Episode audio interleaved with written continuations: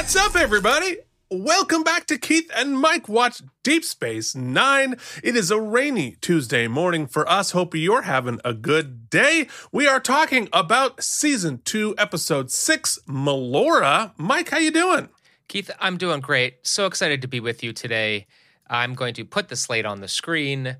Uh, it is, na- you know, it's it's only it's rained for three days here, and for some reason, I've already entered into my winter depression malaise because three days of of rain is, and gloominess has done it to me. So I was excited to jump on the station last night and shake, shake, shake my Melora with all of our patrons, and I'm happy to be here today to talk about it with you.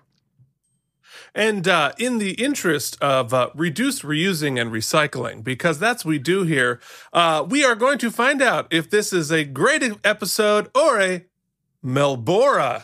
We're gonna find out. Oh, it was terrible last week. It's worse this week. It's just, it, well, you know, it's not like chili. You know how chili is always better the second time, Yeah. or the third. If you freeze it and unfreeze it, like it gets better and better. Our jokes, they started out bad. It's like warming up McDonald's. Mmm, there it is. But uh, we have some exciting news this week. And that is, we have some new friends and patrons on our Patreon, which you can find at patreon.com slash K and M. And on there, we got AMAs, we have bonus episodes, we have watching Mike watch Melora, and all of the other exciting things. We're going to have some bonus episodes. We're going to interview my brother who worked on the show. It's going to be so much fun. Uh, Mike, who has joined us and who are all of their friends? Uh, you know, some people get sheepish because they don't have a ton of patrons, but the fact that we have any, I'm so proud of our team. I, Astounding. it it it like it just brings joy to my heart to welcome and congratulate and thank our dear friends Brian Kaufman, Casey Casey Clark, Cloud Lover 69, Jason Moe, Jorge Navoa, and the mysterious. Our new friend, gaming account, Alan Yes. Zimmerman, CRM Productions, Charles Babbage, and another dear new friend. Thanks for reaching out. Thanks for joining the team, Grim Toys. Uh, we are just over the moon to have uh, assembled such a sniper crew of. Uh, Uh, for sure. And gaming account or Grim Toys, if you would like us to use your real name, let us know. We, we're we're. I, I I think you know being associated with us is something that should happen by consent. So uh, we're. I did reach out to Grim. Grim. Grim, let us know that that's that's the, how they'd like to be. Uh, Okay, great. So yeah, and I believe they're Grim I- no. underscore Toys on Instagram, and they said that that's cool to uh, to reach. out. Okay. Yeah.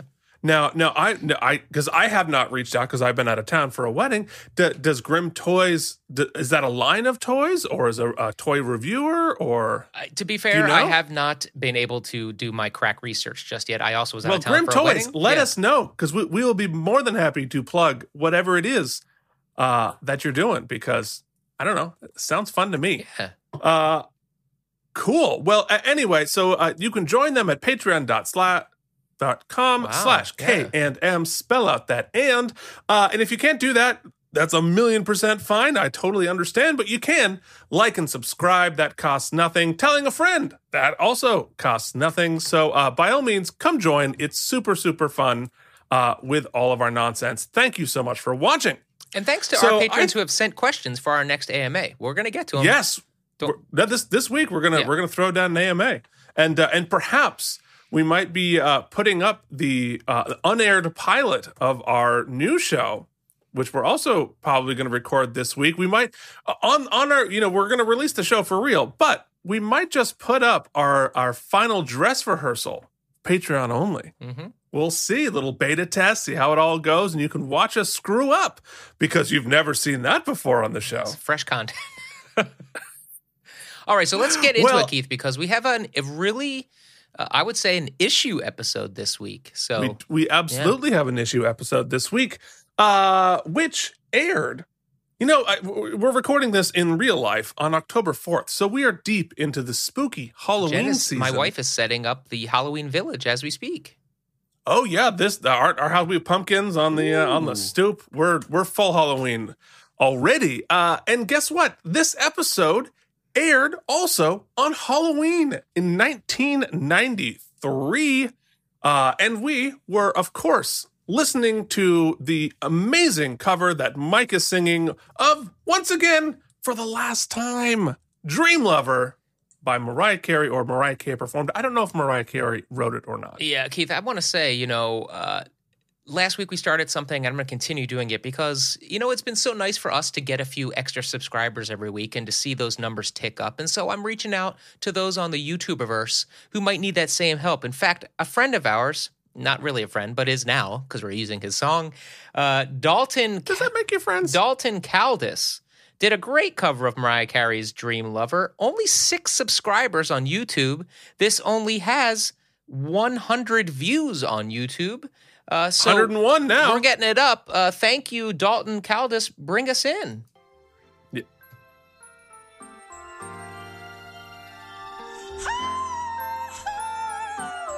What? Yeah, Dalton. Dalton. Okay. Dalton's in the original key. I love it. That's the only way to do it, Keith. You know. I, I do know. All right, let's get into a verse here, Dalton. How about it? This is the last week, Mariah, so thanks for all the weeks of joy. Yeah. I need a lover to give me Oh, isn't that the baritone? kind of love that'll last always. I need somebody uplifting to take me away. All right, Dalton All Caldis right. on YouTube. Let's get him up to 10 subscribers. Yes, indeed. Dalton Caldis. Go find it. All right. So, you know what you would find if you went to the movie theaters this week? Of course, it would be The Nightmare Before Christmas, the the uh, classic Halloween film. Uh, and uh, yeah, it, it's The Nightmare Before Christmas, also a musical. We're musical folks. Really, uh, just, really I good just fun. did a rewatch this past weekend. Went to a birthday party and uh, it was a little kid birthday party, and they were all rocking to Hocus Pocus 2 and Nightmare Before Christmas. Well, there it is. And for them, it's like a you know an old timey movie, but for us, it was like I saw I saw that when it, when it first came out. So, uh, what else were we watching? Perhaps on the television, Mike. Yeah, Keith. Well, you know, Lois and Clark was the new Adventure of Superman still kicking, but there was an extra special Halloween ver- uh, episode of America's Funniest Home Videos, uh, which Oh. one of their highest. The. Bob Saget version, the original yes, one. the Yeah? original. Uh, in fact, I was watching some on YouTube while I was looking it up. Uh, really funny. People's Halloweens. Uh, it was basically YouTube before YouTube. Not basically. It was exactly was that. So that was on ABC. 60 Minutes was followed by a virtual murder on Murder She Wrote. Uh, Ooh, and but most virtual. I would love to know what they thought the internet was I know. in I can't wait to see. 1993. But it's so. I was just thinking because South Park is airing their 25th season. The Simpsons is the only show that has more seasons than that.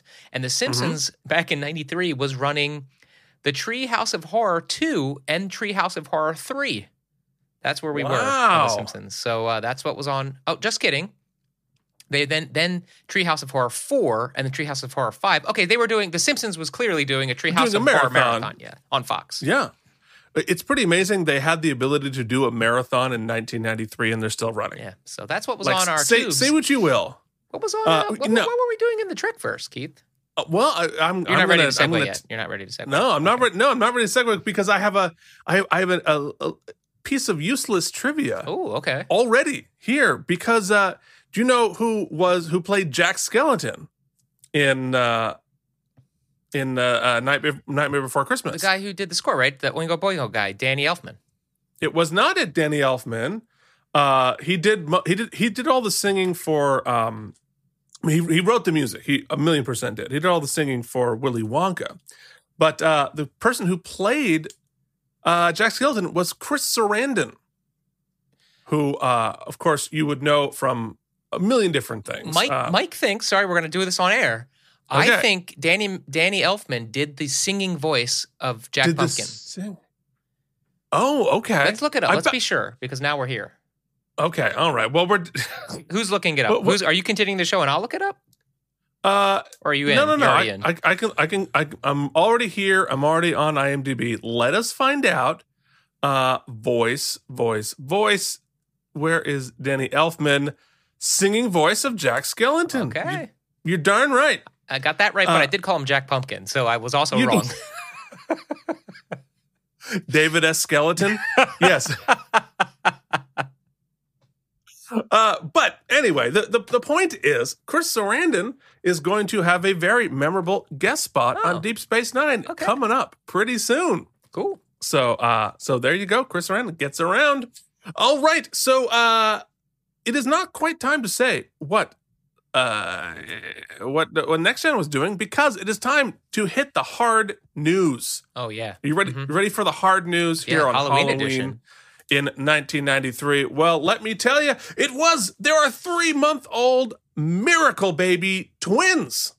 One of them is 26 pounds and the other is 5. And both are doing fine, says the doctors. Oh, good, good, good, good. If you'd like to be on news. the show, in fact, if any of you are watching any of those two twins, reach out. We'd love to have you on. Yeah, well, congratulations. Wow, what a what a miracle baby. 26 pounds. That's a lot. That's that's, I think a the miracle isn't the babies; it's that the mom got up and walked away at some point. Uh, indeed. Yeah. Oof. Yeah. So uh, there you go. Hard hitting news you can only get here on Keith and Mike Watch Deep Space Nine. So let's talk about this episode. Here, Melora. It was directed by Winrich Kolbe, who last directed The Siege. And it was written by Evan Somers, who had last uh, who did the story, who last wrote on Battle Lines, with a teleplay by Somers, Stephen Baum, who this is his only trek, Michael Piller, and James Crocker, who last wrote on Cardassians. So a lot of hands in the pot. Now, was he brother episode. or husband of Betty? This has been Keith and Mike Watch Deep Space Nine. Thank you for watching. All right, Comedian? it's the other show. The other show. So I feel like that's a great way to uh, transfer over to an even more trivial segment, Mike. Now, Keith, waste your time with trivial trivia. All right, I have some very interesting stuff to talk about in trivial trivia this week. I say that every week, but this week is super interesting. So, uh, first off, Mike, did you know that the character that would eventually be Dax was originally planned to be similar to Melora, i.e., coming from a low gravity environment? That's cool. but it was too expensive to do on a regular basis. Uh, so then they went to the Trill idea, which I think ended up being a great decision. Um, so that's interesting. Uh, the next thing, you know, we, we don't do a lot of credits, but I just thought this was interesting. Uh, Ron Taylor, the guy who plays the Klingon chef, has two Tony nominations. He was awesome. He was nominated as a book writer and featured actor, both for "It Ain't Nothing But the Blues," and uh, as a as a as a Little Shop fan, you'd like to know he was the original voice of the plant in Little Shop Off-Broadway? way back when, Yeah. off Broadway. And continuing on our Broadway theme, because you know that's what we do. They mention the Little Mermaid Mhm. in this episode. And uh, do you know which one of our main cast members was in The Little Mermaid, the animated version, the Disney one? I don't know. No. Perhaps playing the part of the French chef, a certain Rene. constable. Rene Auberjonois Yes. voiced the part of the chef. And then my buddy John Treacy Egan originated on Broadway. Cool. Uh, he has a great story about residuals he didn't know about. Uh, great. So, next up, Evan Somers, the writer, was originally a Writers Guild intern when they were back discussing the idea of using this character as the science officer, i.e., Dex. And then he later came back and pitched it as an episode. So he remembered that they were thinking about doing that. Uh, so, trivial trivia number four. Evan Somers, the writer, was originally a Writers Guild intern on Deep Space Nine when they were discussing the idea of having a character who's the science officer be a low gravity environment. He later came back in season two and pitched it as an idea for an episode. And he also uses a wheelchair and wrote this episode partially in response to the Next Generation episode Ethics, the one that you reference a lot uh, about the paralyzed Worf, Mm. because he did not like the message that that episode sent. So, in, on some levels, this is a soft sequel and kind of rebuttal of that episode from Next Generation. Uh, next up, they were originally going to use the anti grav technology for her wheelchair and bring back the chair from Too Short a Season from Next Generation Season 1. But interestingly, and probably appropriately for the theme of the episode, discovered it was too big to navigate the narrower Deep Space Nine sets.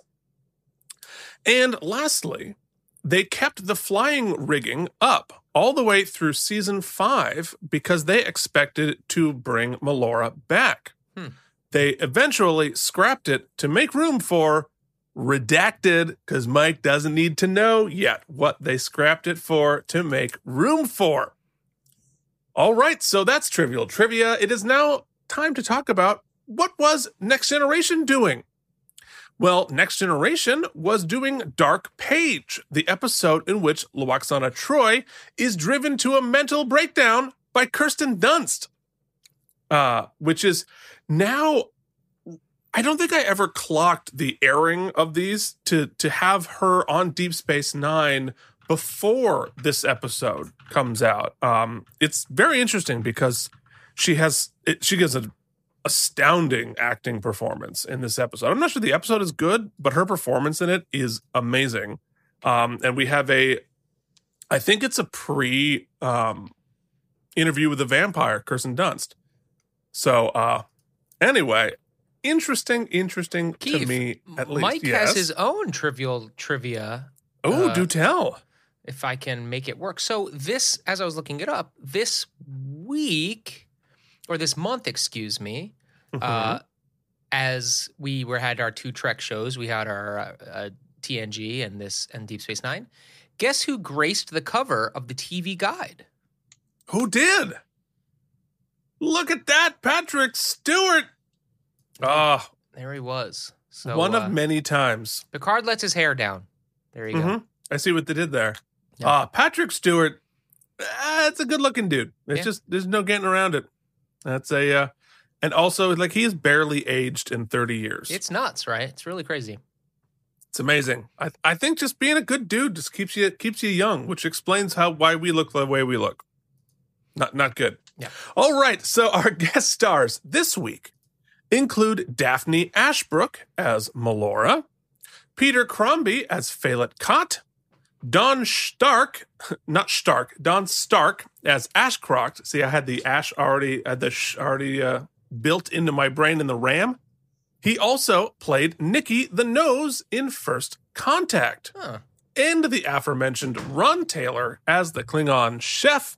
And the only thing more romantic than the Klingon chef scenes are Mike's delivery of coffee from CEO Jen, his wife, while we're live on air. Ah, it- It's such a TV trope, and it's it's actually it's gotten less and less must have because more and more uh, people cross over from the musical theater world.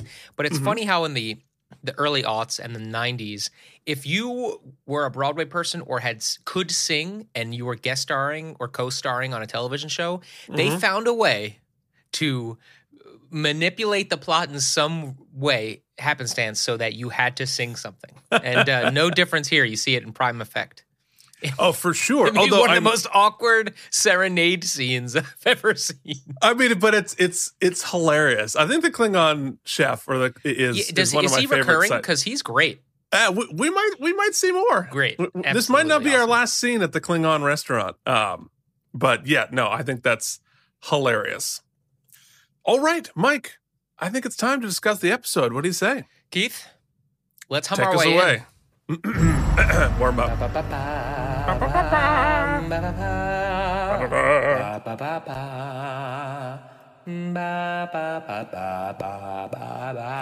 I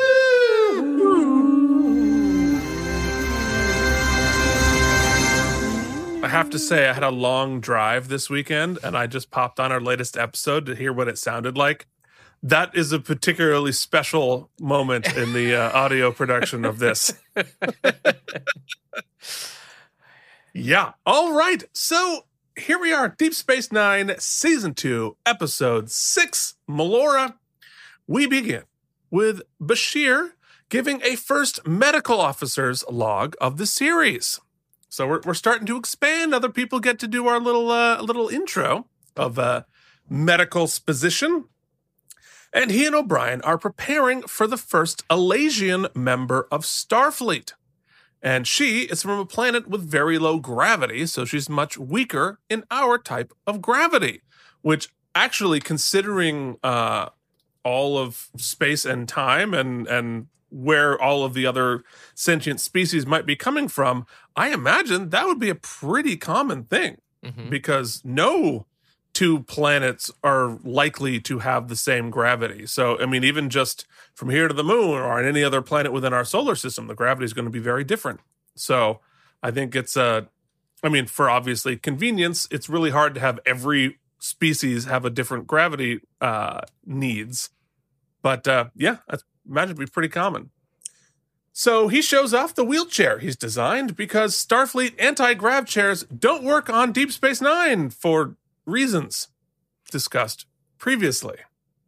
The Cardassians were like, no, we we, we aren't going to have any of no, no ADA compliance on this on this space station, No, no, the, the Cardassians are like defiantly anti that. which she Uh, makes reference to later, which is kind of a great little Easter egg that I, I appreciate. Yeah, no, it's like they're they're so anti woke. They put they they put a problem in every uh, doorway. So uh, he tells Dax, uh, Bashir does, that Melora comes from a planet with low gravity. We mentioned that. O'Brien explains that the Cardassian station has lots of places she won't even be able to get to. And when he suggests using a transporter, Bashir says she refuses all help beyond the most basic needs. And he says it in a way that proves he is already deeply in love with this woman. And uh, when they roll the chair across the carpet on the promenade, we can see it has a giant stain right in the middle of the carpet, Yeah, which I noticed that too. I, I can't believe. Like, was somebody murdered there?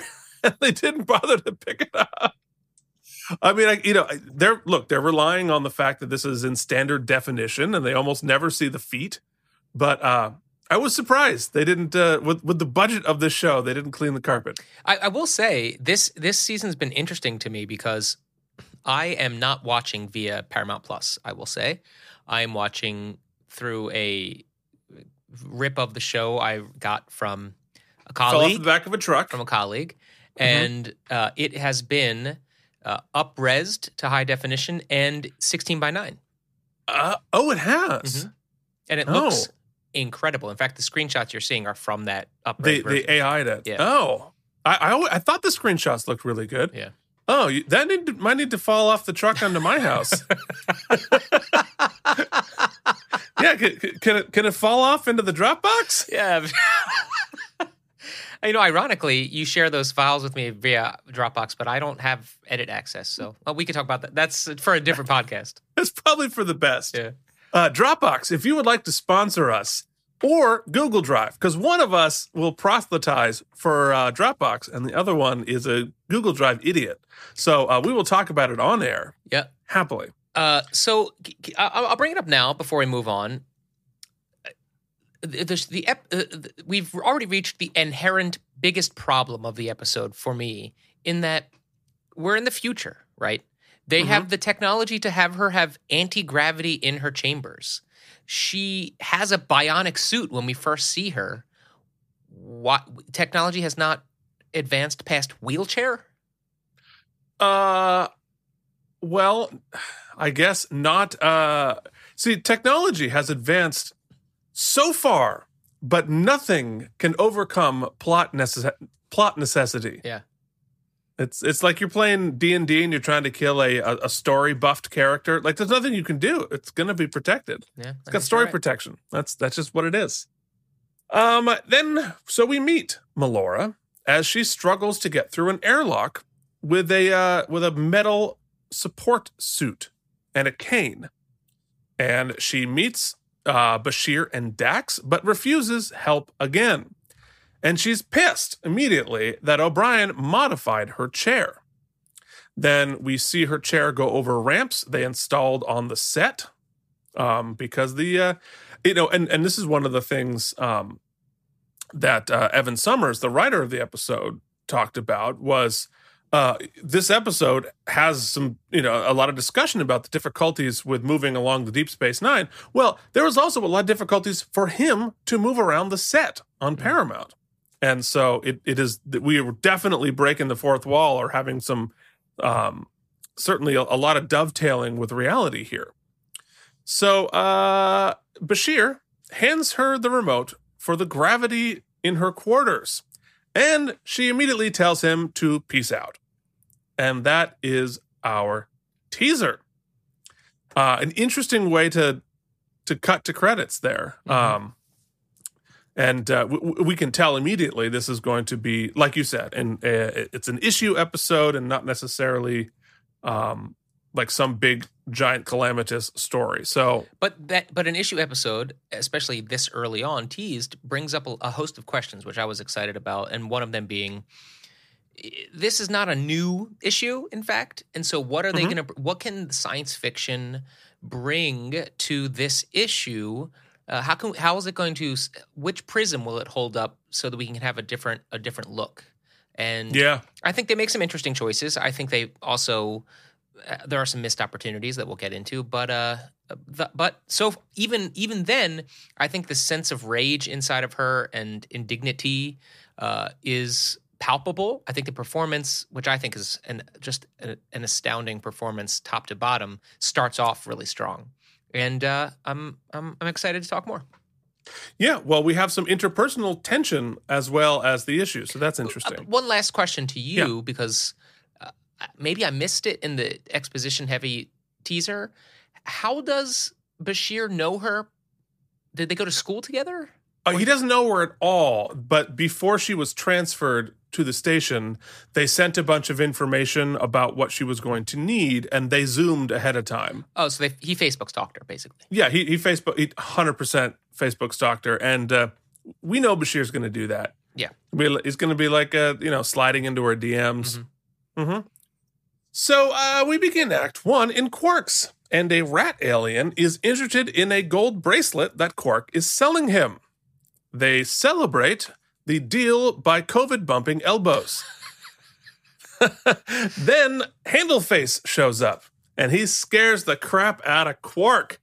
They've got a history, and he's like, "I've come back to kill you." I mean, he has So- an upside down penis nose.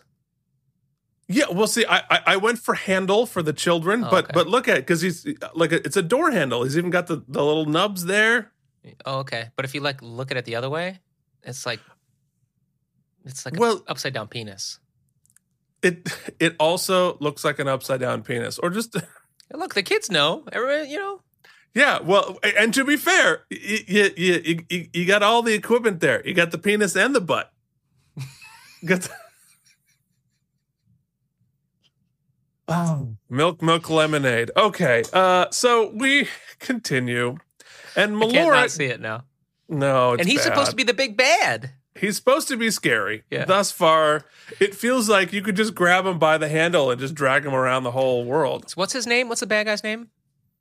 Uh, the bad guy's name is Fallit Kot, Okay, so butt bean. but yeah, uh, it's not going to stick. so Melora goes to meet Sisko, and she's already pissed that they've been talking about her before she got there. And she wants to pilot the runabout solo. Then she has to get out of her wheelchair just to get into Sisko's office because of those steps. So we're we're seeing issues Eh, you know and and that's the part that I like about you know how they handle this I I- you know I don't really know enough to speak eloquently about um you know how somebody with this would would feel about this episode right? But it does certainly call into atten- call it to attention like the 10,000 little things a day that people who do not have to use a wheelchair don't ever think about. And Mhm. yet those decisions you have to really start thinking about. And you know my friends who use wheelchairs they have to like think about so many more things a day just getting from point A to point B and especially in New York City you know where where a lot of the I mean hardly any of the subways have elevators so you can't use the subway It, it's And- it's funny too because in our on our planet in our society, this is very much a about ableism and Yeah.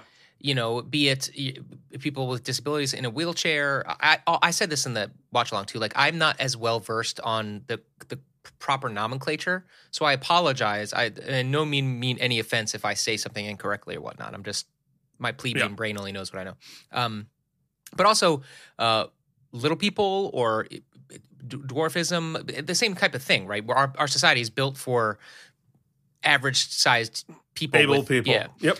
Yep. but Hundred percent. what's cool so far is that this episode is not addressing that. That is not the focus of this episode. This is it's it, this is her species, right? That's just who she is. It's not that she has any sort of medical concern. She's just that's her species, and so Yep. it actually she is able-bodied for her species. yeah, she's they. Yeah. So the problem is being sort of extrapolated to f- full blown racism, speciesism, however we say that, uh, or it, in a, in a, in effect. So it's kind of an interesting.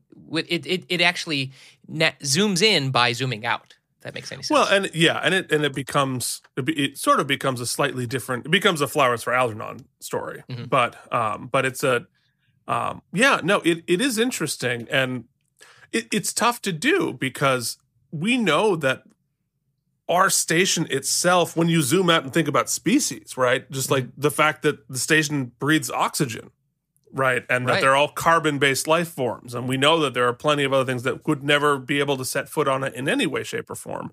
So the adaptations have to would have to be in real life. If there was a real Deep Space Nine, it had to be endless different types of adaptations. Um, anyway, so Melora explains that she's used to hearing about the Melora problem, and she doesn't want to be treated like someone who is ill. She tells us about her background and that she's determined not to be seen as handicapped, the word that she uses. Uh, she wants to only work alone, but Sisko says, nope, you're going with Dax. Um, you know, and she explains that I want to work alone so I can work at my own pace and and problem solve. And I think that that is another way in which, um, you know, we're ableist in our society. A lot of people are perfectly capable doing of doing anything, but everyone's pace is a little bit different, and we don't usually make allowances for that. And I think that um, that's certainly something that could happen here. Although I think I don't think Sisko's issue was her pace. Her it, Sisko's issue is you can't just take out our take out our ship by Mhm. yourself as an ensign. Um, but uh, later, Bashir shows up at Melora's to check on her. And she mentions that going into low gravity is like going into a warm tub. And you can see Bashir's space boner from orbit. Uh, he's very excited about that. He claims that she seems to attack everyone to keep everyone on the defensive and apart from her, but it's not working for him. And he asks her out to the Klingon restaurant. I think this is an extraordinary exchange, and you can absolutely tell it was written by someone with with a keen insight uh, and Mm. empathy, because Yeah. it's very easy to fall into the trope or the trap that oh, here's a person and they are not aware of, and, and the people and uh, the the crew is unaware of how they can how they're being ableist by XYZ, but but that's not how they approach it. They're everybody has a lot of compassion and a lot of concern, and they're trying to help her. And Bashir is able to call out her sort of defensive defenses def, defensiveness, and both express that he understands it and he hears her, but also that it is ill ill placed and unnecessary. And he and and it's a really I think compassionate, Yeah. realistic exchange, just full of empathy on both sides. And I just found it to be a really beautiful scene. Yeah. Well, and I I I do too. I mean, the the defense mechanisms that we all put up, right? Everybody puts up these defense mechanisms, and sometimes it's being crunchy, sometimes it's being distant, sometimes it's being whatever. And somebody's seeing through that and meeting it with compassion and understanding, being seen, as opposed to being, you know, attacked back or whatever is is the, like you said, it's a really well written scene there where there's sort of and she's aware of what she's doing too and i, I like that as well right he calls ron. She's like, "Yeah, that's exactly what I'm doing." So it's not like she's this wounded creature who's unaware of her defense mechanism. She's like, "Yeah, I know exactly what I'm doing and exactly why I'm doing it," and I think that's uh, I like that. Uh, but he asks her out, and she's like, "Yeah, all right." So uh, there we go. We begin Act Two, and Quark tries to mollify Handleface with dinner, but um, his mouth is covered by the fleshy, let's call it a handle. So he has to eat the food from the sides, from the side of his mouth. Um, I'm not sure how, where in the evolutionary stage that's a practical thing. What advantage? Yeah. Well, the good news though is that it's not just side mouth, Keith. He also gets a little side boob here. Oh, oh, yeah, don't worry. I mentioned the side boob. Don't you worry. Uh, then my next sentence. Then he doubles down uh, on mollifying him with under boob sex workers. Awesome. so you can see why Keith and I work together quite a bit. I apologize to the universe. Keith, quick ex- extraction here. Yeah. Is there another trek of the treks you've trekked Uh-huh. that has as awesome on a consistent basis monsters creature design?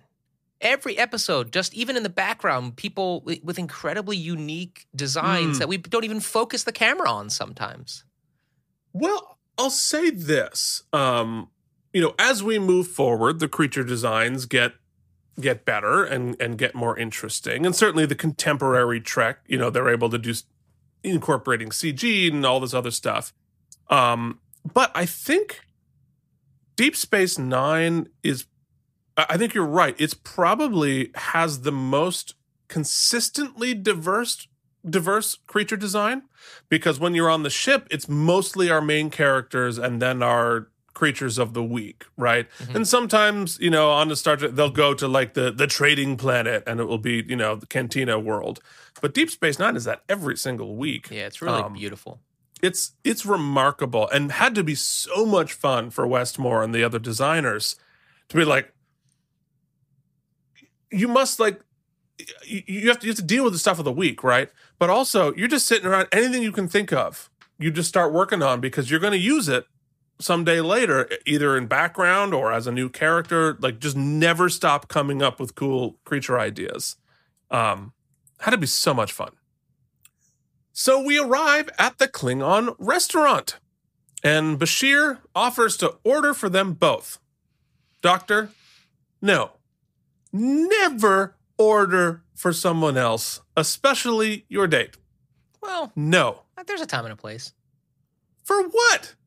For a four year old, maybe. Well, I think sometimes if you were to go to a restaurant of a different that you're that you someone is unfamiliar with the the cuisine, they might say, "Oh, just order for me. Order something." Oh well, if so, if Yes. well, I mean, if somebody like says, "Would you please recommend some things?" Yeah, sure. Well, Keith, a lesser show would have that happen, or a better show would have that happen, and then have that person be put in their place. Indeed. So uh, he orders a bunch of nonsense, gross Klingon food, but then she notices, of course, that the Racht is half dead. She yells at the Klingon in Klingon, and they get the good stuff. Uh, of course. Then uh, we see a couple of Pakleds coming to order next, which I thought was a great little detail. We never even see their face, but we know that Pakled costume any day. So uh, later on that date, and of course, uh, she, what she she thinks is uh, is is is old food because it's half dead. You want to eat your racht and your gagh live. Mm-hmm. That's what Klingons do. Uh, despite the fact that Federation is mostly vegetarian now, but whatever. Uh, it's fine. You know, the Klingons, it doesn't count. So later on the date, uh, Bashir tells the story of why he became a doctor. He says when he was a child, he watched a girl die and found out later that she could have been treated with a simple herb that was growing all around. Uh, but before he became a doctor, he tried to become a professional tennis player. Um, but I think it's a very interesting story. Um, and such his game has so vastly improved from season one. Well, Like, it he helps was- when the other when the the opposite party has an interest from the start, anyhow, because she's clearly kind of digging on him too. So that helps.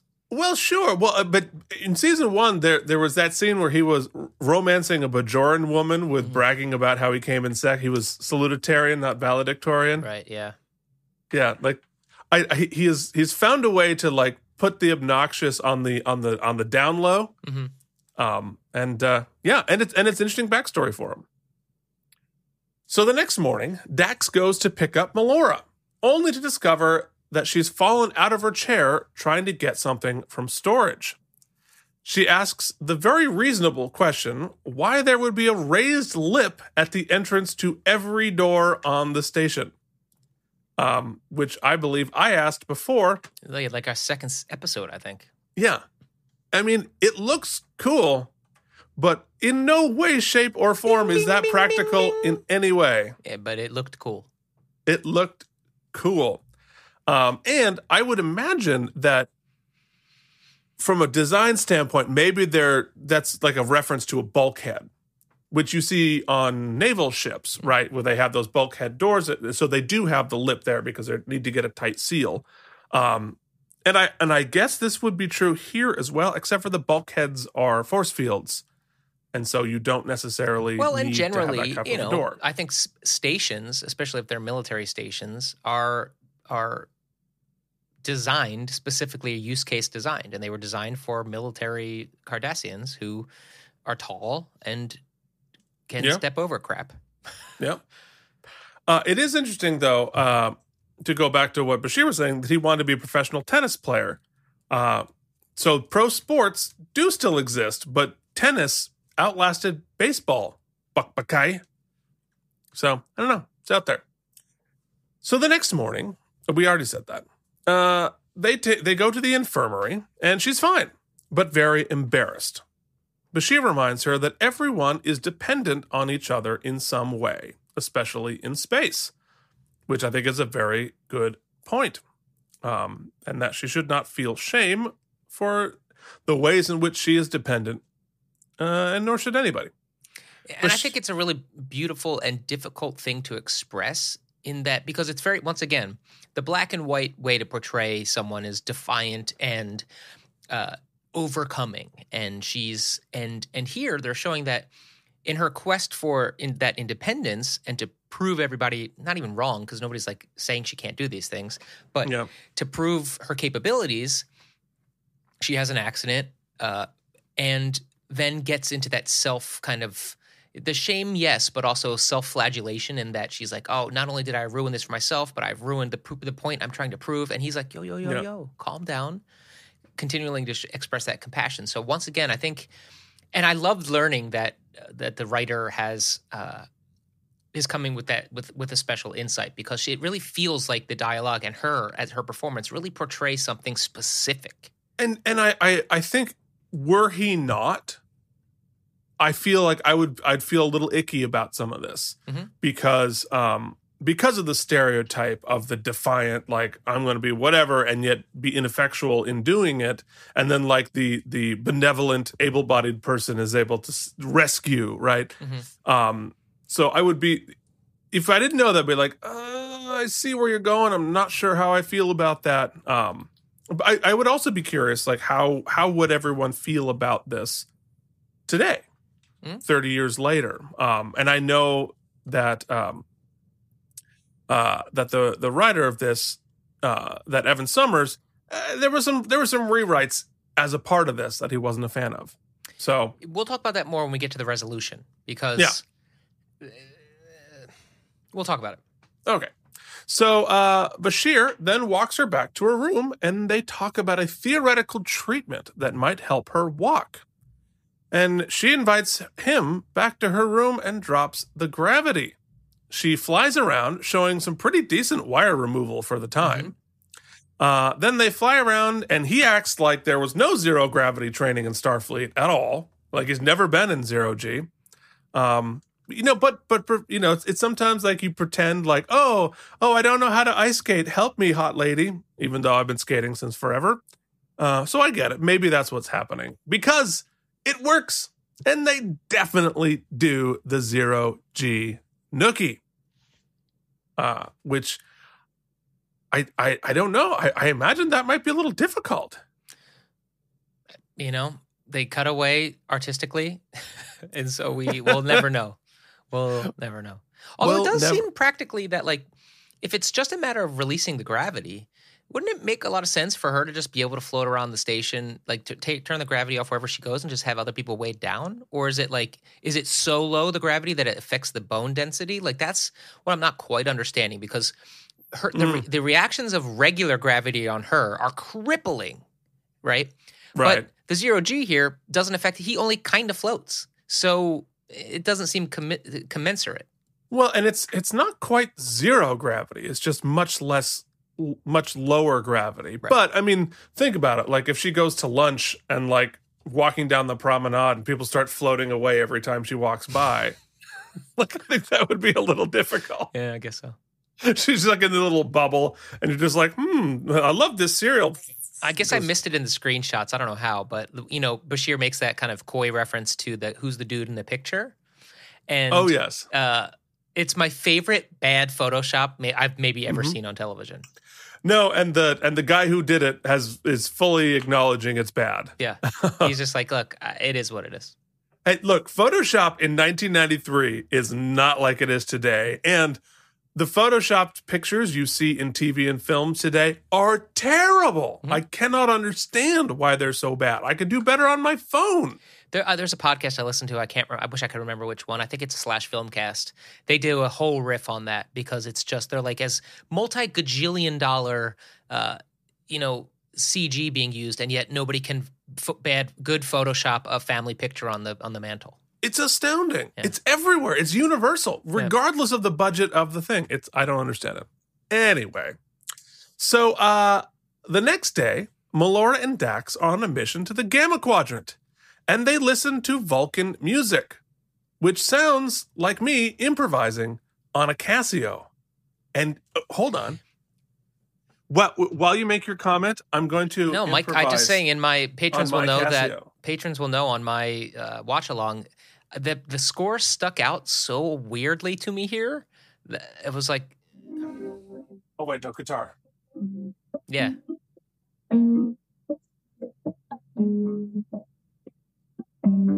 yeah, it's very similar to that. I, I think it's actually even in that key because I I was like while I was watching it when played with it, and I think it was I just guessed C minor and I was right. Yeah. Like, and it's just like your your digital guitar on your on your piano. It's so silly.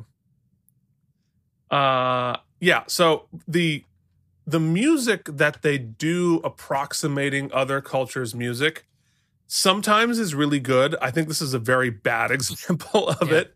Just a very lazy example of it. And the composers on the show are fantastic. I don't know why they wouldn't have thought of something more weird. interesting than It, that. it was weird.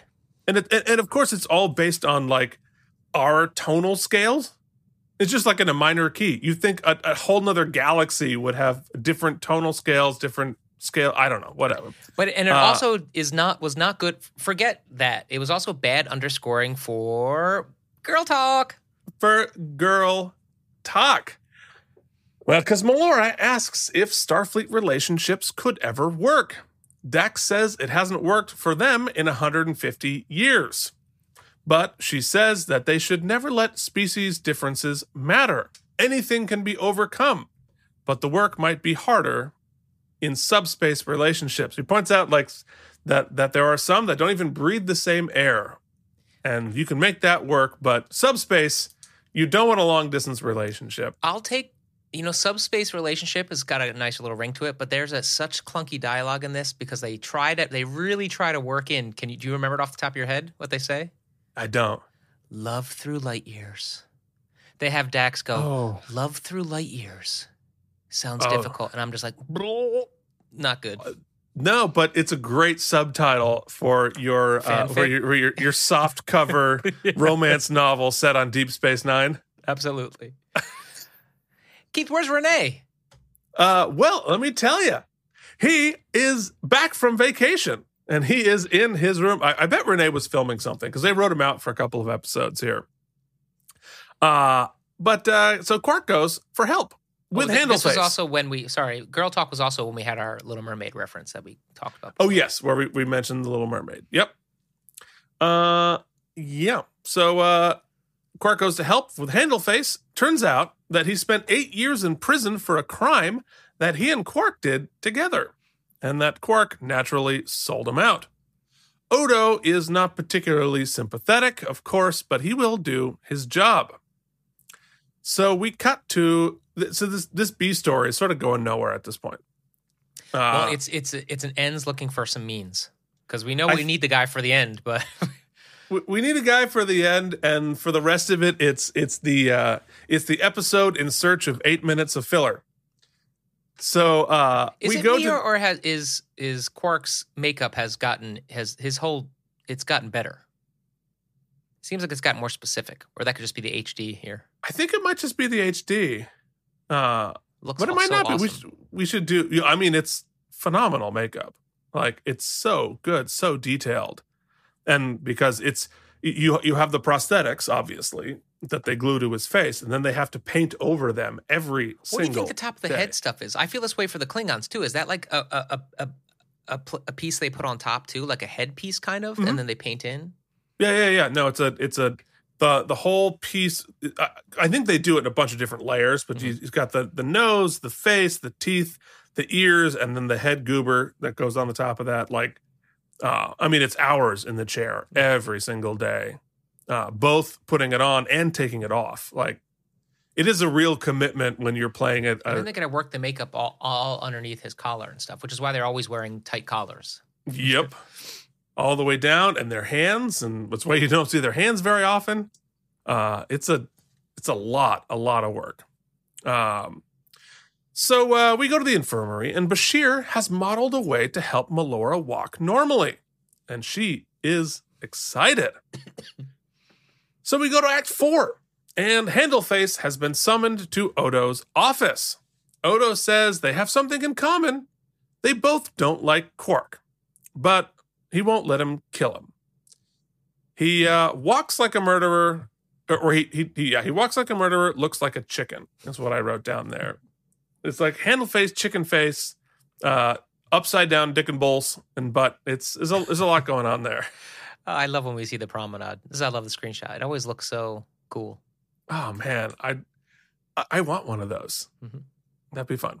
Uh, so Odo tells Quark that he'll watch as best as he can and gives Quark a communicator, um, which uh, you know, as we talked about, the uh, that's how they can track him online and communicate. But doesn't Quark have a flip phone at least? He like, don't don't they have a way of tracking Quark, and Quark has some way of communicating with other people? Because I, I I think Quark frequently will call without having to. I, don't know. It, it, it was weird. it's weird, and this whole scene because of that communicator is sort of like a weird uh, red herring because you keep waiting for that to mean something. Like, but The, the communicator, yeah, totally. but it, it doesn't come back. Well, that's because uh, we have 46 minutes, right? Yeah. And uh, the the Melora story ended up only being 28, so we've Yeah. got to we got to add multiple scenes that basically just restate the thing we already know about. So we. uh Oh, but, but this it, it does get a good. Uh, Odo does have a good line here, and uh, it's like Quark's like, "What happens if if I die?" Uh, And goes, you "I'll can't sell get your, to I'll, me. I'll sell your bits." I'll I'll buy a piece of you Yeah. when you die, which I thought was funny and a nice piece of little uh, uh, Ferengi lore. So we go to the infirmary, and Bashir and Melora flirt over treatments, and then she wiggles her toes. It's working. The treatment is working, and they're gonna do it again. And on ops, Melora and Bashir strut in post-coital. Obviously, the treatment is continues to work, uh, but then she tires a bit. He explains that each treatment uh, that they do will make it last longer, but that she can't use the lower gravity now. There's the catch that I feel like we probably would have talked about before we started the treatments. But she does say, like, you told me, but we just didn't tell the audience that. So uh, we go late. Quark arrives at his quarters and is assaulted by Handleface Chicken. Quark offers him the latinum from his first deal that we saw at the beginning with Rat Guy and COVID Elbow was uh, nice. in exchange for his life. So at least that sort of makes sense where he got his money. Yeah, and this guy's totally trustworthy. He'll definitely adhere to the deal, so that's No, good. totally. No, no. All, all this seems totally upfront. Well, that's another example of Quark should know that, but he ca he gets blinded by the deal, which you would think he wouldn't, because you'd think his business sense would match his instincts. But I mean, I I love Quark and Quark's character so much, but his th- there's two things. One, his IQ, and two, his level of malevolence Mm. uh, fluctuates r- wildly Yeah. from episode to episode. Uh, and this one, he is dumb dumb Quark. So, uh, in the infirmary in Act Five, Melora continues the treatment but she asks when the treatment becomes irreversible. She doesn't feel like herself. She'll have to give up the low gravity environment. And which he says because they don't want to confuse the body with sometimes being in low. I, uh, the techno babble here is could, could have used a little more specificity because it. And like, how invasive is this procedure? For at, at the, in the beginning, it's very it's very reverse, reversible, but like then it's not. It, it Uh, but like and and why with with the amazing technology he's using here why it, it doesn't make sense to me that it wouldn't be able to be in low gravity environments Like, but, hold on. We're able to be in low gravity environments our bodies are aren't confused in a way that's going to do harm to us. that brings me back to my initial complaint with the chair. She clearly has a suit, right? Like a the suit. So you're telling me that it's easier to do a surgery that will make you totally have no like adapt to our gravity. I'll say it that Right. way. That's easier than just build a suit that does the same thing correctly. You would think that that would be a pretty easy thing to do in this uh in this day and age with this type of technology. Uh yeah. Well i mean look it's an allegory. We're we're doing Yeah, flowers know, from algernon that's what we're doing. We got it we just gotta we just gotta roll with it. But yeah it doesn't make a lot of sense. But if that's the analogy, and I guess I'll just plant this for my dissection later. Yeah. Then the scene we are missing, because they they gave us great backstory for for Bashir, but then the scene we're missing is why is her home world this beautiful place? She's like, I because all the dialogue we hear from her is is her from as even when she was little, she wanted to go out and explore and and and work for you know and do this work and and be you know right but we don't get the scene where it's like I love my brother and I love going back home and, and the freedom to fly and the and what because her big reason for not wanting to do it later is because she can never go home again. But we haven't heard the importance of a home, so it just feels like that Hmm. that is missing for me. Yeah i mean she makes oblique reference to it but you're right there's there's no it's it's not really leaned on Well, because Uh. you know, if we bring it back to the Little Mermaid, she gets her you know like Little Mermaid does the deal right. yeah and i, don't- I don't I, and I, I think that's a terrible message Yeah, right. Like she gave up her voice, she gets the legs. I mean, luckily at the end, because magic and love, she gets her voice back and gets to have her legs. But she don't ever go back to the sea. Yeah, which which which is a terrible message for a children's movie. Well, yeah, that's what we're talking if, about. But if you love a man enough, you can change for him. yeah, just give a witch octopus your voice. Give up your entire family and never go back. Like basically, Give up the one thing that makes you special and unique, and your entire existence and family. Yeah, yeah. Just just give up all of that so you can be a basic lady. All right. So can't sing. Yeah, All right. Uh, anyway, or talk. uh, like, what does he even like about her? I I I don't. Yeah, Anyway, she's, She's, she's just like a mute.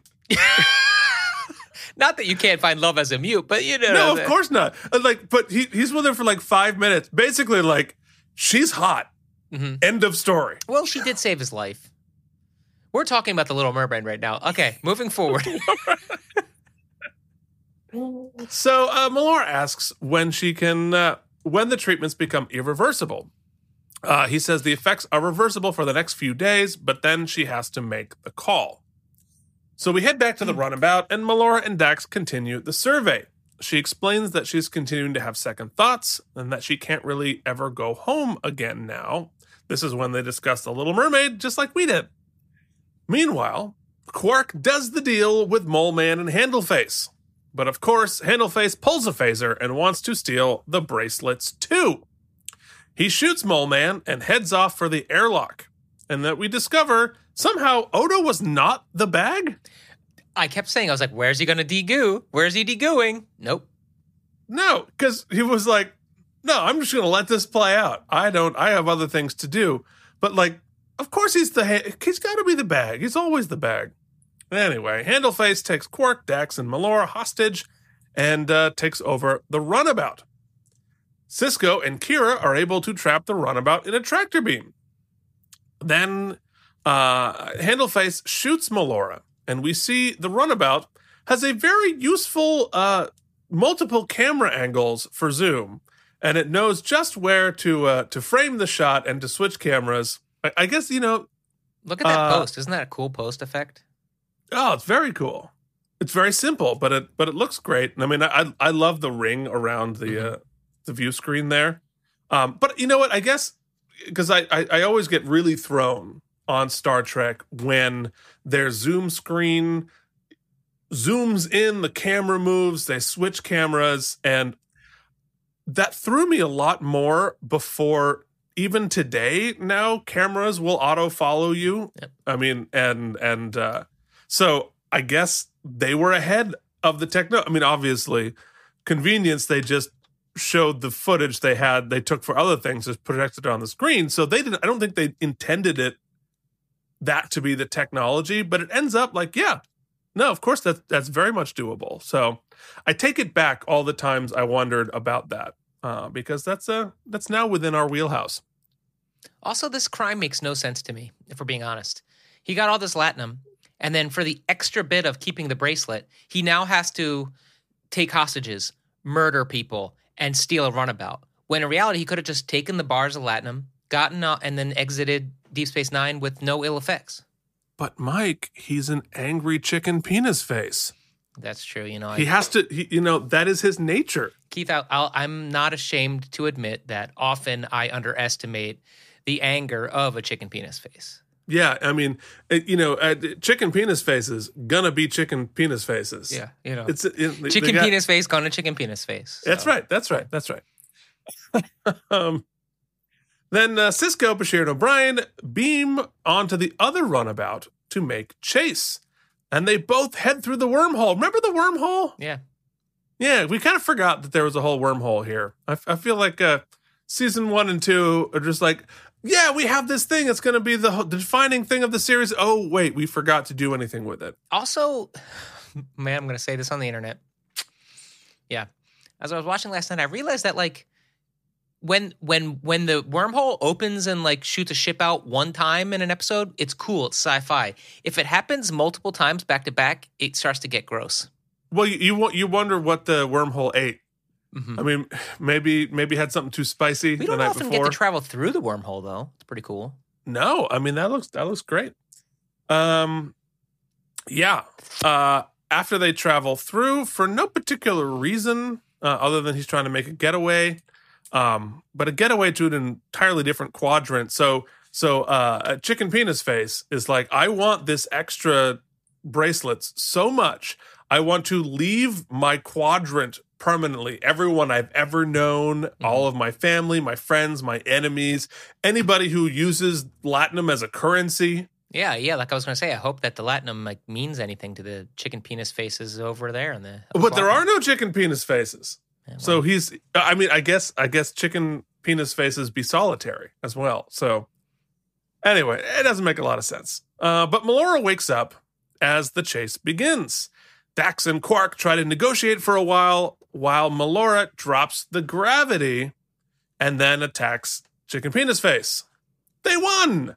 I And would say that this this wire effect was less effective. Uh, yeah, no, it was it, what you're looking for is bad. Mhm. Um, but also like, should runabouts have a button you can just like boop and just delete the gravity on it? She, I think she pressed like three buttons, like always, th- like Control Alt Delete for removing gravity. Yeah, I don't know. Maybe we'll talk about it later, or maybe this is the time. You tell me. But like, as a writer, is Mm-hmm. the effective resolution here to have her subdue the bad guy physically, or have her do it through more unique? Have to like you know what I mean? Like the whole point, the whole episode is sort of about her limitations, and and and that's the point we're making, right? Or that's what we're we're kind of exploring. But it, yet they make her hero moment be physically based. Oh no, I I actually I, I agree very much with what they did Okay. here. The execution wasn't great, but because, because what you're showing here is that the differences are not liabilities all the time. They could also be assets. Okay. Her her different abilities are an asset in this in this case, and everyone else's dependence on gravity is a liability. So um so I, I think that's the story they're trying to tell there. I think they could have told it in a much more interesting and much more exciting way. Yeah, because it's still Deus Machina style because she can hit the button to make the gravity go away. There, there could Well, have been a more unique way to have the gravity be released. Well, it shouldn't have happened in a split second. Also, the Right. pacing. The pacing was It wrong. it, it should have been, you know, I'd love to have the last whole three minutes like they're they're trapped. He's he's he's taken hostages on the station or whatever, and she drops the gravity, and they have a whole three minute sequence where he can't he can't figure out what to do, and she's like yeah, using or they're in an airlock or something, They don't and have for the some budget for it. reason they release the air in the airlock, which creates a zero G environment, and blah blah blah. There's there was Yeah, a more like, unique if- way to do it. It, I, I think it's a budgetary thing. Yeah. Right. Because if you had unlimited budget, then she could be bouncing all over the promenade. And she's like, and so she has like a superpower now. She's like a superhero and has the ability to, to fly around while he's like, like trying to reach for a handle. And Yeah. like, that would be cool. That'd be a much better way. They better used way. that money on the zero G Nookie.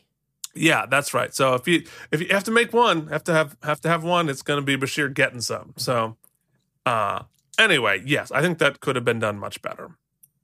So, uh, we're resolved here. Yay, we got chicken penis face. We got him. So we go back to the Klingon restaurant, and we find out that one, the treatments that they were doing saved her from the phaser, which is why she didn't die, and two, she doesn't want them anymore because she wouldn't be herself which i think is a i i like that. I think that i think that's the correct resolution. They uh they fixed the end of little mermaid and let her continue to be herself. And the klingon sings to them as they realize the love affair is done or at least paused because she must go back onto her next assignment She, that actress definitely was like looking at the script in her trailer, being like, "I was really hoping that we could like be ambiguously stay together, so that maybe I could be coming back." But it, this does this feels like a goodbye. These lines. Well, I mean, I don't I don't think it was intended to be a full I mean, they kept the flying rig up for 5 years. Yeah. They they just I think they realized that nobody liked the episode and they're like, "Nah." Uh, but they kept the flying rig all that time. So uh, and then of course he's playing an electric violin Mhm.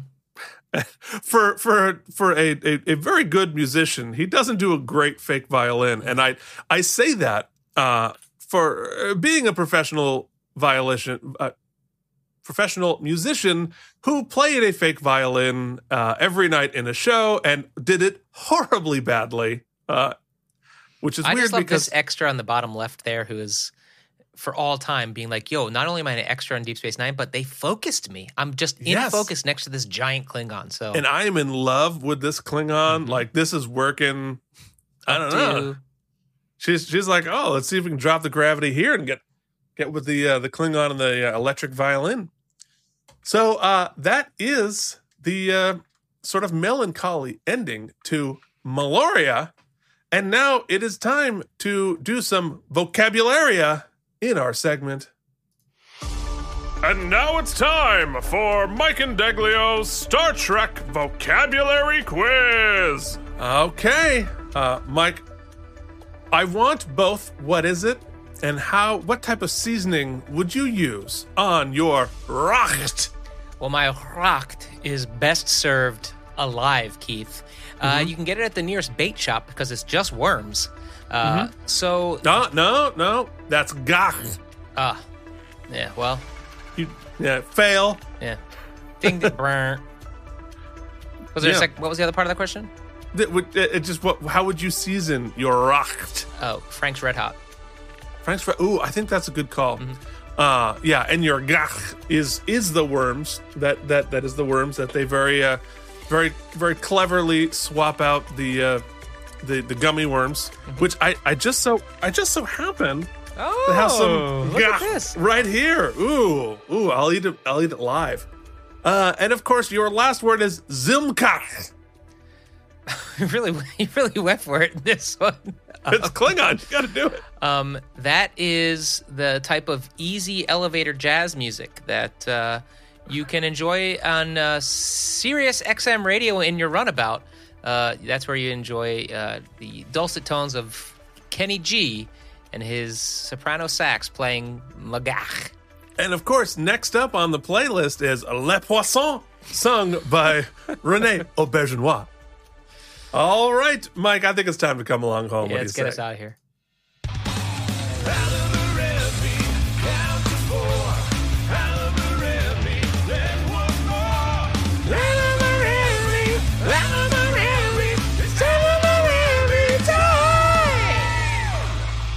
I'll tell you what it's time for. Time for me to chew my gagh faster during the bumper. Yeah, probably. So maybe you should start with your wormhole in the plot while I do this. Yeah, for me, I know it's silly, but I can't get over the technical inconsistency. We should be able to help this person without like the need for a 19th century wheelchair and she's got a bionic suit, but it doesn't work at all. Like I don't quite Yeah, it's, like, understand the suit at all.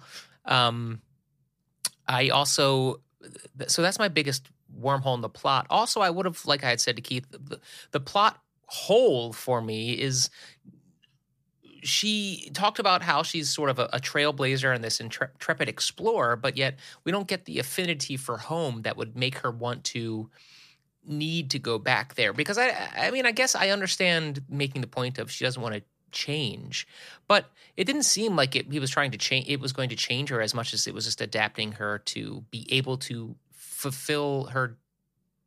I mean, I get it. I, I, I, I get not it. being able to go home again, like that's a big deal. Yeah, but not if you like don't go home anyway. Not if you. I mean, if you're traveling through the wormhole and doing all this stuff, like it's your career is taking you away from. I, I get it. I mean, I get the point they're making, so I'm not going to make a big deal about it. But uh, I think for me, the wormhole. Just because you hate your family doesn't mean that Just everybody does. give me the give me the surgery and get me out of here.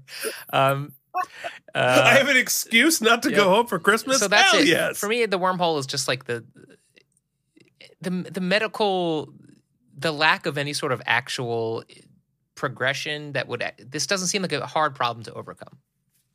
yeah, yeah. the No, I, problem. Not that it's a problem. I don't know. I'm stepping all over myself here, but Yeah, no, I, I I agree. I mean, I think that the um all of the technological or medical gravitational questions are all kind of m- messy and murky and convenient.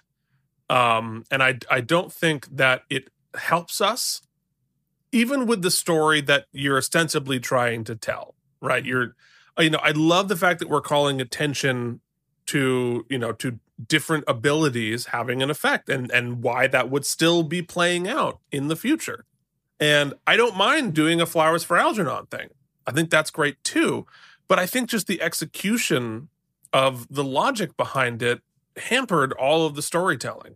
And like it just it was convenient to the point where you lacked you lost credibility in the, your storytelling. So Mhm. we didn't necessarily care. Um you know and the same thing in terms of uh, wormholes you know with uh, with the chicken penis face it it didn't make any sense right? His his i get you want to steal stuff at the end right? But like your exit plan was to steal a federation runabout and go through the wormhole? That doesn't make any sense. That's that's not a a robbery gone wrong where he's like i'm desperate. Like that was just that was his plan? That, that kind of plan does that it the whole thing and he just wasn't menacing and blah blah blah. We'll we'll we'll get to the uh the uh stem bolts. But first we have to do best moment. Sure. Yeah, I think for me, I think I talked about it when it happened. My best moment was that one of the the di- all the the initial dialogue between Bashir and Melora in her quarters because it it called out the thing that it flipped the script a little bit on on the trope we see a lot. We often see the the the person the the person involved portraying the character study uh, feeling f- feeling the need to be defensive or indignant uh, uh, to to to, pres- to protect themselves, to stand up for themselves. But rarely do we get the the portrayal of the opposing side who is actually calling them out on that and exploring why they're feeling that way and showing empathy and and using that as a jumping point to an actual deeper conversation which is something unique you don't usually see that and Yeah. I, I thought that that was actually that scene for me was the was the most interesting bit of the exploration. The idea of the sur- we can talk about this later also but the the idea of the surgery and should she have it or she not have it it's less interesting to me because we've done it. We've done it in allegory and in story before many times the little mermaid. We, we've talked about those analogies Yeah. on this this podcast. So the the more kind of dialogue moments that moment in particular were my favorite bits um because outside of that they don't actually give her a foil right they don't really there's nobody who on the ship who is ableist and is Right. that she to- Everyone genuinely is trying to do the right thing, which perhaps is a more interesting story to tell, even if there's less conflict. But yeah, So anyway, that that scene I think for was the most special for me, and it was a great performance, and it was an opportunity for um, I forget his name every time. Bashir, I'll just Alex to- Siddig. Yeah. yeah, Alsik to to play a new, have a more nuanced exchange. You know what I mean? It wasn't just. I mean, he got horny Bashir and we got giddy Bashir, but this gave him a lot, a much more human kind of yeah. grounded opportunity in a scene.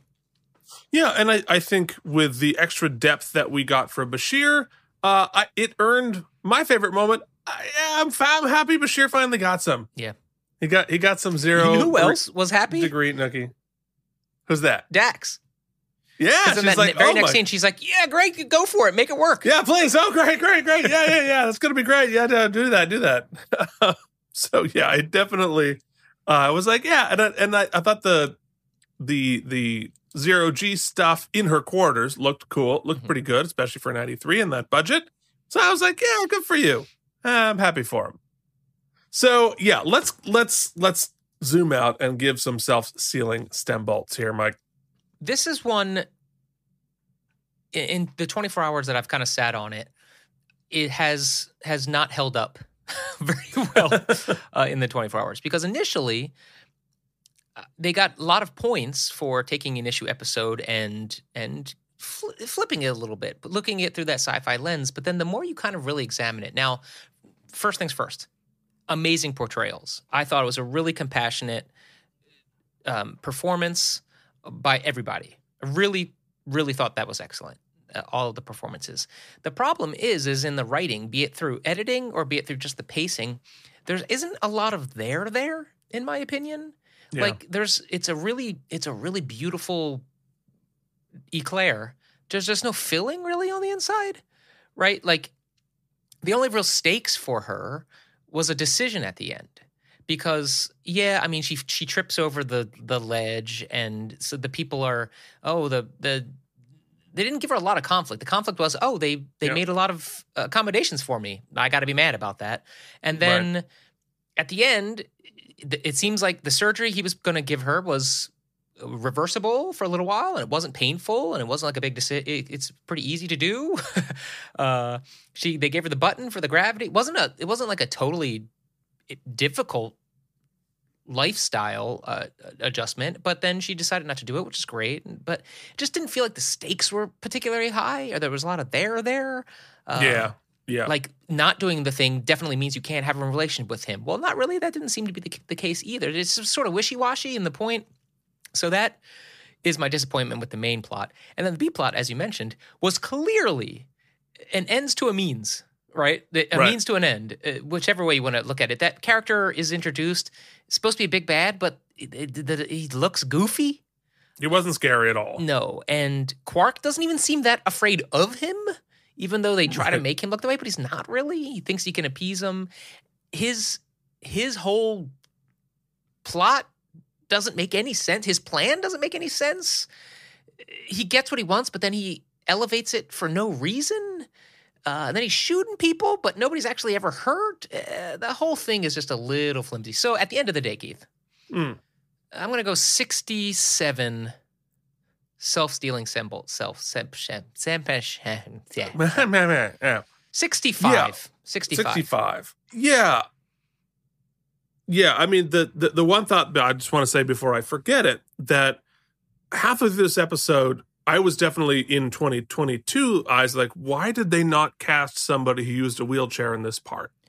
Um but but of course like she has to be able to get like part of the storytelling she's able to to recover or, or have different abilities. So like I get it, but I think that that would be um It's not, certainly it's a missed better to- opportunity. it's a missed opportunity to cast somebody who lives this and and in so that it, I think it would be handled differently today. Um yeah, I mean I think I remember this this is one of those episodes that I always remember it better than it is. Not in the sense of enjoying it because I don't think I've ever really enjoyed this episode. Um but remembering is like, oh yeah, you know what? I, I remember that there wasn't a good episode, but it like it it brought up something important, and like I really liked that it addressed that in the Star Trek world. Um, but you know, again, sort of like you, you watch it, you look a little closer, and it really doesn't hold up well. Um, just the it it feels like a a first draft where like you you pitch me this idea in 30 seconds. I'm like hell yeah that's great. Then you pitch me the the five minute version. I'm like yeah. And then like the full hour version. I'm like oh no because it it never really goes anywhere. If you're to tell uh a flowers for an algernon story okay do that right don't tack that on to this story about different abilities which you don't really tell either and then it's a love story but it's not really a love story and none of it really fleshes out or pays off or has any stakes like you said Yeah, you and know, the- upon upon viewing it, for, in my opinion, I'm interested to see what you think of all the things you just listed because I think those are all the ideas. I think the love story has the most potential. I think there's something there's a there's a chemistry there. There's a vibe that could have I would have been like if Yeah, I'm reading the first and- draft and like run with that, but they don't. Well, and and and nothing is tied to anything else, right? Like the the love story and the and her and the and the or uh, the different ability isn't really it's it's it's not a hamper to the love story. The love story is not a hamper to that. The the medis you know the the medical thing is not tied to the love story. The you know the Starfleet thing Starfleet's not kicking you out, right? Nobody like everyone's trying to make it work. So like that's so that it's not like she needs this treatment in order to be with Bashir or in order to stay in Starfleet. It's not so there so that nothing is tied to itself. Nothing has nothing elevates the stakes. Mhm. Right? Because if if she were having to make this decision in order to stay in Starfleet or in order to be with Bashir or both, right? In order to then it would it would raise the stakes with everything, even if it was just emotional stakes. Yeah. None of it did. None of it had anything. Well, because the like you said, like I said, what's it about? It, do the friends test. You know, the the one about right. what's this, you would have to say the one about the the lady in the wheelchair, but that's like not really what it's about. Not really. It's it's more like table settings for a bunch of different things. And I know that they struggled with this in the writing process. So I, you know, they they knew it wasn't that great when it was happening. You know, the Quark thing. God, what a waste of time. Oof. What an utter waste of time. Um, it was just not. He wasn't scary. He wasn't threatening. The story about why he was there wasn't interesting at all. Yeah, It but didn't- like, and I'll ask you this then. Yeah. eh, Once again, as a writer, you know, you start every story from, well, what do I want to say, right? What do I? What is when when someone when my when my reader or my listener or whoever that when the audience te- recites back the nougat of life Yeah. that I want to expose to them, what is it for this episode? Well, I I think that's actually where it I- I think it gets that part right. And that is uh the opposite story of the little mermaid. Don't change yourself, you know, don't compromise who you are to fit in to either uh the federation or for a man or a woman. And and like remain who you are and use that as an advantage, not a disadvantage, which is what she did at the end. And she remained like, so that part of it, I was behind. It was just really just poorly executed and kind of boring leading up to it. So, uh, you know, the, the medical mystery wasn't interesting. He just solved it immediately. Like it wasn't like, oh, I'm going to work so hard to try to make this thing happen, and then like she doesn't want it, and he's like, oh God, I just did all this for you, and you want like there's so many opportunities. See, that's a bit. I to have tell to, a ki- I have to kick there. back a little bit. I have to kick Yeah. back a little bit. okay, kick back. What you said is beautiful, but but the, but they, but they don't help. They don't tell that story. She at no point was it was she given an ultimatum that in order to be to fulfill your dreams, you have to do this surgery. No, Yeah. it was like you can. It it will help you out. It'll probably make it e- facilitate it being easier, but you don't have It- to. It's totally up to you, but nobody cares. Yeah. So I mean, but I'm much more on board with the story you want to tell. Yeah, but I don't feel that this story is that story is told because she's Yeah. never given Sophie's choice. right. And she like if she came in, she's like suing Starfleet to make this work, Yeah. or and And then there's this okay, that's implication at the end that like, oh, you have you can't be with Bashir because you're not going to do the surgery. But you're like, eh, I know they don't say that explicitly, but it feels that way. Yeah, well, it's it's muddy. Yeah. it's muddy, and, and I think that's really the issue. It's just it's it's muddy, and it's just not well done at all. Um, well intended. I think the intention there was was great, and I like and and I love, like I said, the thirty second pitch. I love, including the the the differences in gravity and how would that apply to all of these things. Mhm. I love that. And in Bashir invents a thing that's going to solve it, but there's a catch. Okay, great. 30 second pitch. I'm so in.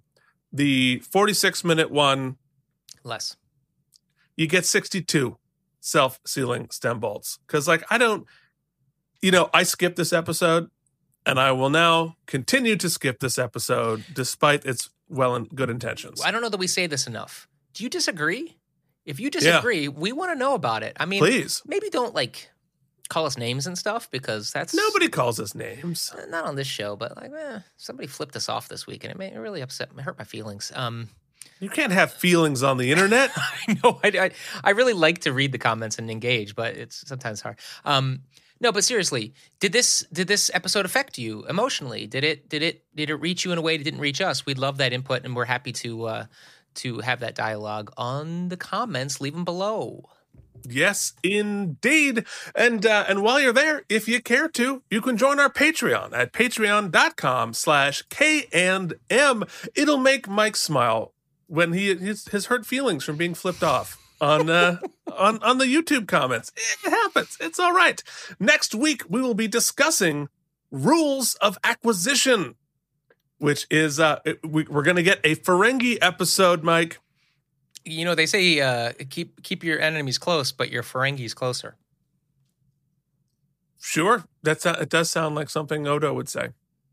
All right, well, uh, we will see you back next week. Check out our look at my Star Trek toys show, and uh, we're we're cooking up a new show. We'll be dropping in your feeds, so give us a like and subscribe. Till then, this has been Keith and Mike. Watch Deep Space Nine. Thank you for watching K&M Entertainment.